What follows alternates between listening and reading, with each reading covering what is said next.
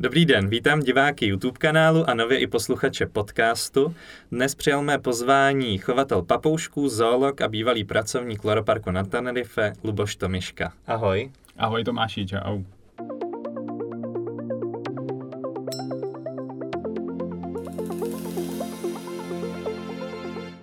Zeptám se tě, jak se vůbec k chovatelství dostal?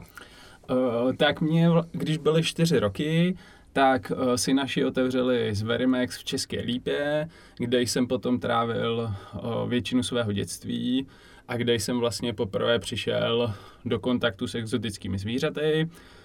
Uh, vzpomínám si, že to pro mě byly vždycky druhé Vánoce, když na krám dorazila nová varka zvířat a mohl jsem pozorovat, jaké nové druhy, nejenom papoušků, ale třeba i plazů a rybiček prostě máme. No a potom později, když mi bylo sedm let, tak jsme se přestěhovali do rodinného domku a tam jsem dostal za vysvědčení z první třídy tři páry andulek, takže jsme pro ně s taťkou postavili na zahradě takový větší voliéry No a tak to vlastně všechno začalo s těmi andulkami. Mm-hmm. Jak se tvůj chov posouval dál? Jak vypadal předtím, než jsi odletěl na, na Tenerife? Uh, tak pokud teda budu pokračovat po těch andulkách, tak uh, měl jsem vlastně takové ty běžné druhy, jako jsou agapornisové, rozely, a dělal, ale dělal jsem to spíš okrajově jako nějaký svůj prostě menší koníček, vedlejší činnost. Myslím, že se to pak zlomilo, když mi bylo asi nějakých 14 let zhruba. To jsme s taťkou opět eh, postavili u nás na zahradě takový zděný domek, kam už jsem si pořídil trošku vzácnější druhy australských papoušků. Eh, pamatuju si, že se jednalo o papoušky žlutoramené a papoušky rudobřiché. No a pak o dva nebo tři roky později, tak jsem vlastně začal s lory, pořídil jsem si první pár, ten zděný domeček, tak ten jsme museli zateplit, abych to mohl v zimě topit.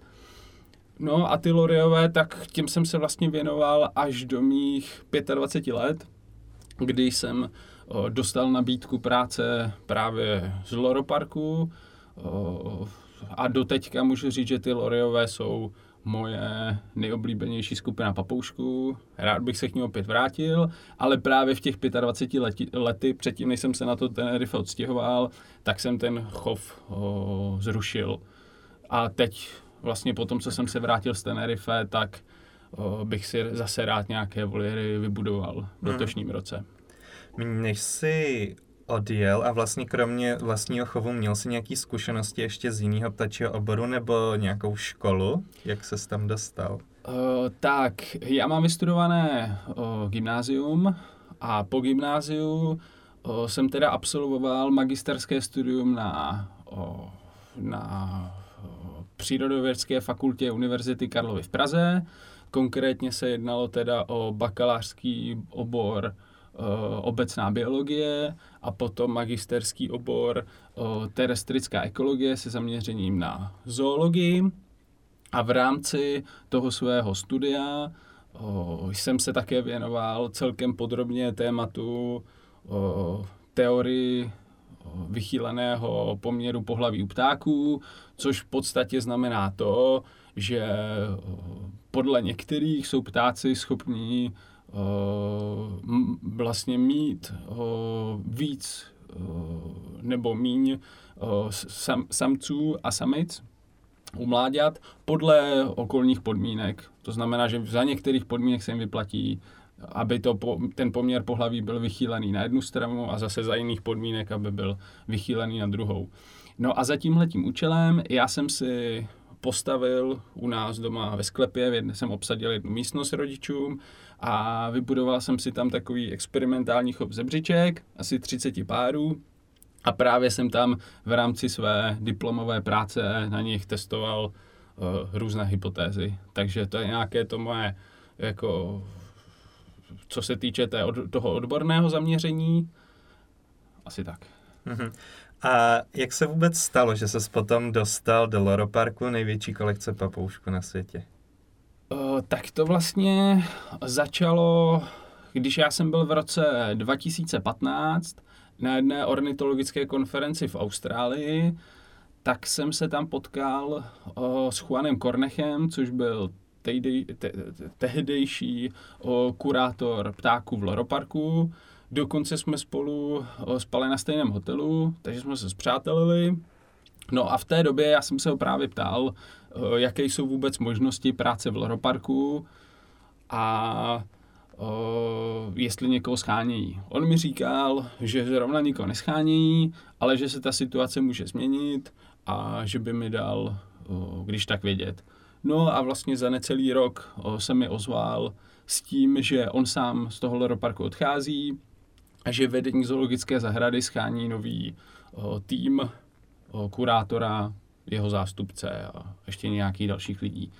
No, takže já jsem si poslal životopis do Loroparku a k tomu ještě, já se znám delší dobu s, s Tony Silvou, což je takový známý chovatel papoušků, taky o, pracoval jako kurátor dříve v Loroparku, ale už někdy před o, více než 20 lety.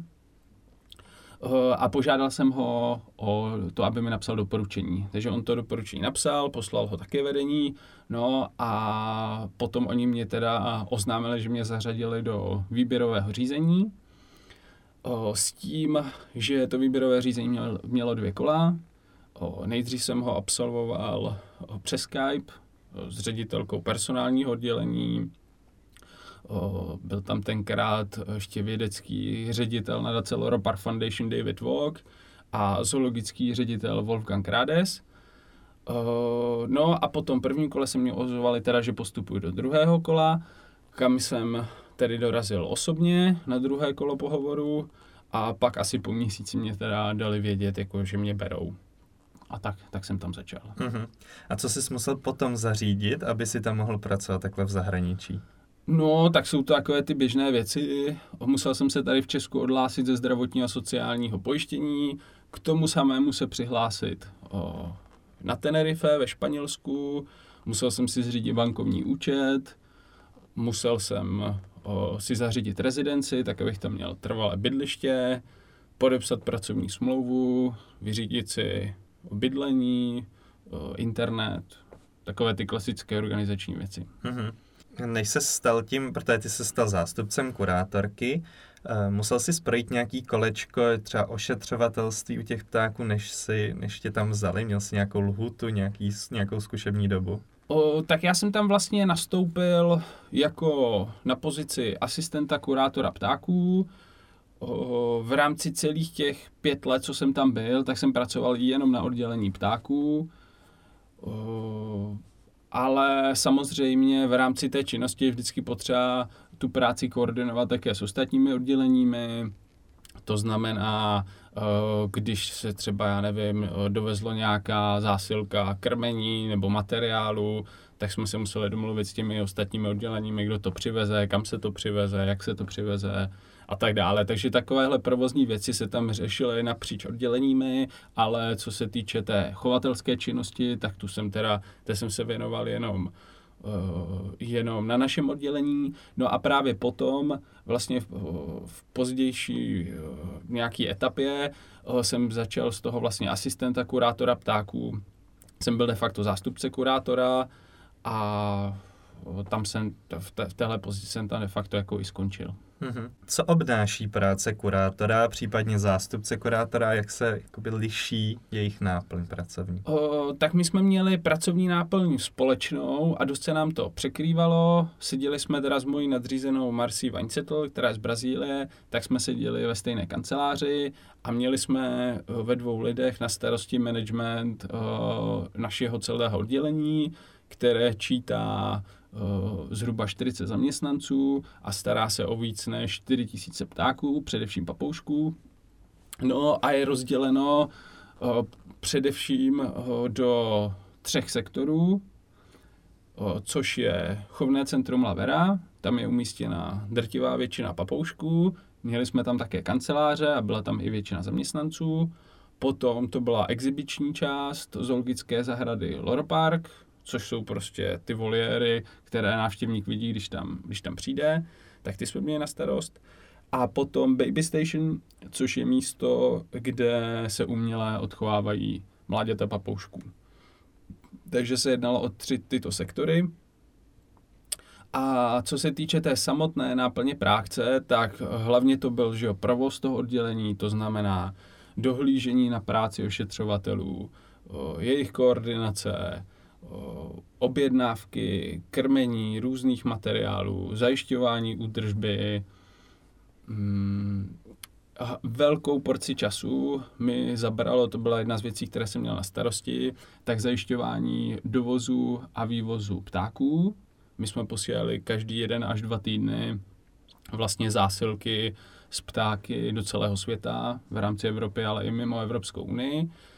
A to samozřejmě obnáší to, že je potřeba na to připravit nějaké bedny, je potřeba ty ptáky zkontrolovat, jestli jsou v dobrém zdravotním stavu, dělat jim různá vyšetření, vyřídit všechnu byrokracii, co je zatím, papírování a tak dále.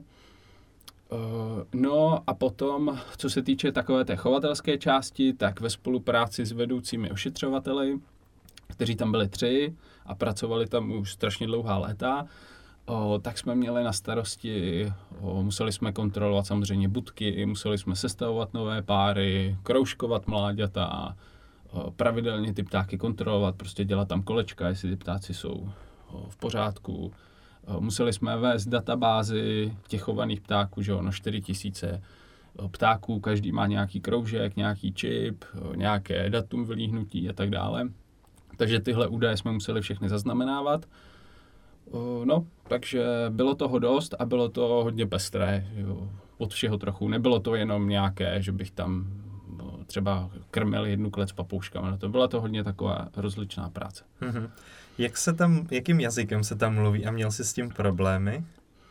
Uh, tak uh, ze začátku to pro mě byla velká změna, protože já jsem španělsky neuměl, nebo měl jsem říct tak ola Coca-Cola, tak maximálně. No, ale o, vlastně tím, že to tam do toho člověka o, jako jde ze všech stran každý den ten jazyk, tak o, během pár měsíců o, jsem byl schopný se domluvit celkem plynulé a myslím si, že by to zvládnul jako úplně každý ze to nebyla taková věda. Ona přeci jenom ta španělština není tak složitý jazyk, jako třeba o, některé další, jako třeba čeština, že jo, nebo nějaká mandarinština.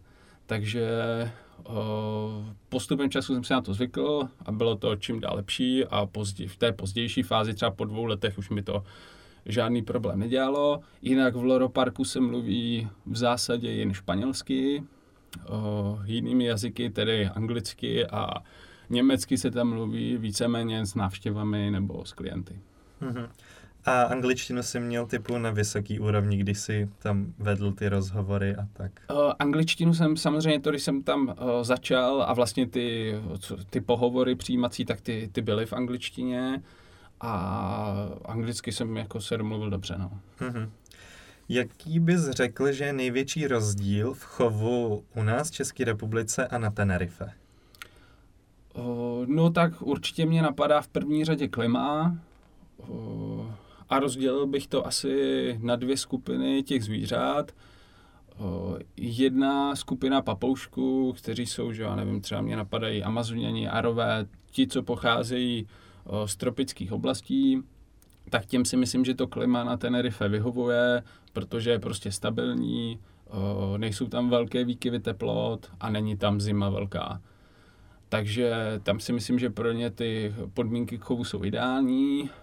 Na druhou stranu pak jsou ptáci, kteří hnízdí hodně sezóně, třeba australští papoušci a potřebují k tomu, aby začaly hnízdit, tak nějaký výrazný stimul, to znamená třeba vydatné srážky náhle, nebo o, náhlý výky, v teploty.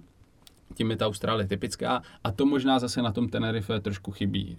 Ti ptáci se tam taky odchovávali, dobře se tam odchovávali, ale třeba to české podnebí by jako pro ně bylo možná i lepší. No a pak jsou takový ty ptáci, co vy, vy, vyžadují vyloženě chladno, což jsou třeba keové, to říká, tak ty jsme tam měli taky, taky jsme odchovávali, ale samozřejmě třeba prostě jsme jim tam dováželi sníh a led z pingvinária, kde se chovali tušňáci, tak aby uh, aspoň měli malinkaté zpestření prostě v rámci tě, té, toho substrop, subtropického klimatu. Mm-hmm. Co bys řekl, že se za tu dobu, co jsi tam byl, podařilo zlepšit a co se třeba, co třeba tě mrzí, že se nepodařilo posunout dál?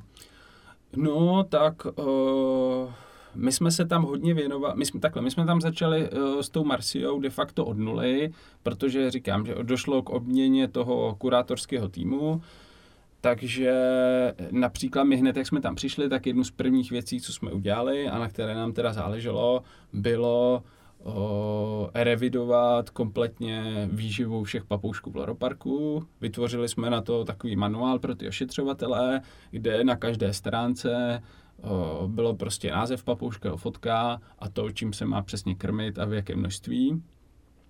Takže to jsme o, tam zavedli a docela se to zadařilo, jako za, da, dařilo se nám to jako aplikovat i dobře do praxe. O, já jsem měl konkrétně na starosti, nebo hodně jsem se věnoval tématu výživy loriů.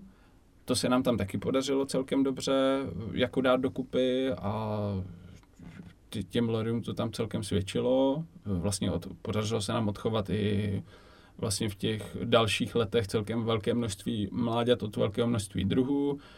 No a samozřejmě, tak co se nám nepodařilo, tak ono těch papouščích druhů je, že jo, nějakých, jsme tam chovali 350 druhů po druhů, tak samozřejmě úplně všechny jako se nám odchovat nepodařilo a vždycky je tam o, nějaký prostor k tomu se zlepšovat.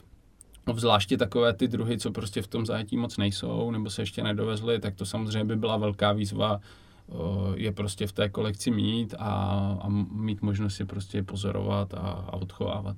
Mhm. Kromě chovu na Tenerife měl jsi i čas na návštěvu ostatních zařízení? Byl jsi zvaný třeba do zahraničí nebo tak?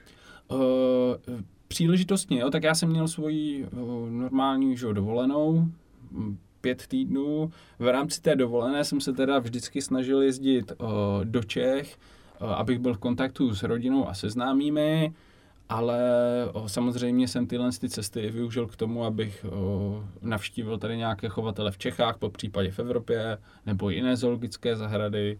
Účastnil jsem se taky pár seminářů, takže dá se říct, že ano. Mm-hmm. Jaký je tvůj největší zážitek z Loro Parku? Uh, tak, zážitek, no asi pro mě, nej, já jsem takové to nejhezčí období a takové to, co bylo nejvíc jako nabité adrenalinem, tak byly ty začátky, právě když jsem jako neuměl moc španělsky a všechno to pro mě bylo nové. A vlastně objevoval jsem, co v tom Loro Parku vůbec všechno jako za ty ptáky je.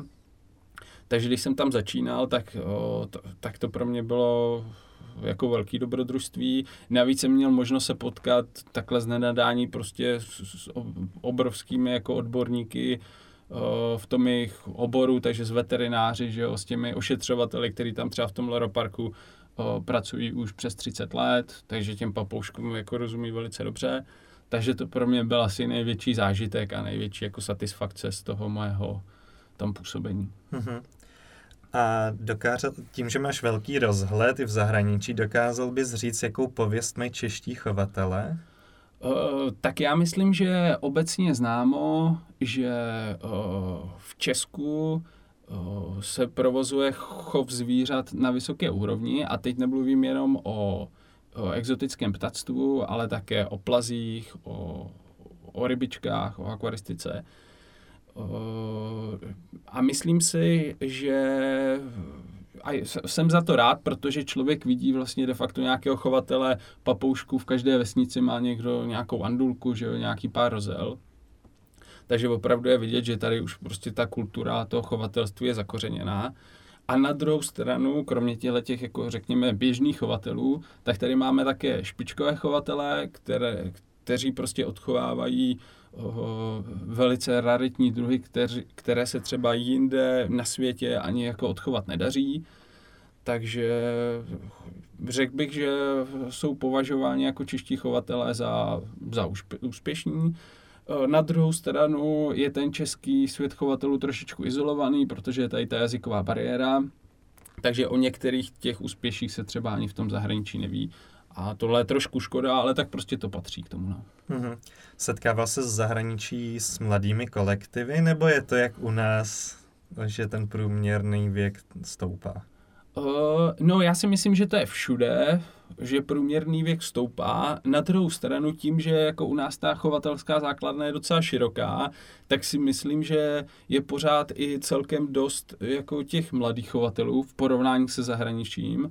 A takhle třeba konkrétně v tom Španělsku, tak tam z těch ti mladí chovatelé, tak mně přišlo, že to jsou spíš mazličkáři než chovatelé. To jo, ale samozřejmě prostě patří to k dnešní době, že ten chov, chov zvířat už není tak, asi takové terno, jako prostě mít iPhonea nebo MacBooka. No. Mm-hmm. Jak to vidíš do budoucna? Nemáš v plánu založit malý loropark u nás v Čechách? No, tak do budoucna já jsem se uh, vlastně teď od nového roku tak pracuji uh, pro jedno německé nakladatelství, které vydává, jmenuje se teda Arndt Verlag, uh, vydává časopis Papagajen a Gefiedet Welt. To jsou tedy ornitologické časopisy, kromě toho vydává také uh, některé knižní tituly. A uh, takže teď se věnuju tomu a kromě toho dělám také poradenství o, pro zahraniční chovatele, teda především v chovu exotického ptactva. No a co se týče budování loroparku v Čechách, tak ono vždycky takový projekt by jako asi je potřeba, by to mělo hlavu a patu. Jako zní to hezky, mně by se to samozřejmě taky líbilo, akorát prostě tady nejsme v ten, na Tenerife, to klima tady, nedalo by se to tady asi provozovat plnohodnotně po celý rok, je otázka, jak vůbec by bylo pro návštěvníky atraktivní koukat jenom prostě na, na papoušky, jestli ty návštěvníci třeba prostě nechtějí taky vidět slona, tygra, lva a tak dále. Ale co by mě třeba jako zajímalo a lákalo, tak by bylo mít nějaký soukromý chov papoušků, kde by se prostě rozmnožovaly vzácnější druhy a kde by se to ještě skombinovalo o, i s ochranou přírody, tak to, to, to by mě třeba zajímalo, to mě přijde takový atraktivní téma. Mm-hmm. Ještě si na, nakousnul tu ochranu. Loro Park se hodně angažuje v záchranných projektech. Um, máš nějakou představu, i jakoby o ostatních institucích, jestli se taky angažují tolik jako třeba Loro Park? Uh, tak Loro Park je v tomhle tom tím, že vlastně se tam nachází nejucelenější sbírka papoušků na celém světě a je to zoologická zahrada právě specializovaná uh, na papoušky, která funguje letos tomu už bude 50 let tak uh, je v tomhle opravdu špička, co se týče těch záchovných projektů. Má prostě desítky projektů po celém světě, které financuje. Eh, a co se týče ostatních institucí, tak s nimi právě nadace spolupracuje, nebo jsou ještě eh, ostatní organizace, které fungují i samostatně. No a daří se, jako se střídavými úspěchy, tak se daří i vypouštět třeba navracet papoušky do volné přírody, například v Kostarice, to dělají s uh, ary, uh, zelenými ary, arakangami, Loro Park Foundation, tak těm se to podařilo udělat s Harry Lírovými. Takže těch projektů je celkem dost. O, především jsou teda ve střední a v Jižní Americe. Mm-hmm. No a na závěr bych se tě zeptal, tím, že jsi na Tenerife strávil spoustu času, co kromě Loro Parku bys doporučil k navštívení? Uh, no tak uh, co se týče Tenerife jako dovolenková destinace, tak to můžu doporučit vřele opravdu všem, protože o, je to taková, prostě je to pestrý ostrov, kde člověk může být jeden den na pláži, druhý den si může výjít sopku, která má 3800 metrů nad mořem, třetí den se může jít podívat do Vavřínových lesů, kteří po, připom, které připomínají teda deštný prales. Uh, opravdu těch aktivit je tam nepřeberné množství a dobrá je taky místní kuchyně, jsou tam místní restaurace, kterým se říká guačinče uh, a kde si člověk může dát uh, od vlastně od těch místních takové mm, tradiční jídla, co oni tam jedí, hlavně teda králíka, třeba s bramborami, grilované maso, různé tapas a tak dále. Mm-hmm. No já jsem tam byl jednou a chystám se tam a teď mě ještě víc nalákal. Já moc krát děkuju, že si přijal mé pozvání uh, udělat tenhle rozhovor. A děkuji i divákům, i posluchačům a u dalšího dílu videa nebo podcastu nashledanou. Díky za pozvání. Nashledanou.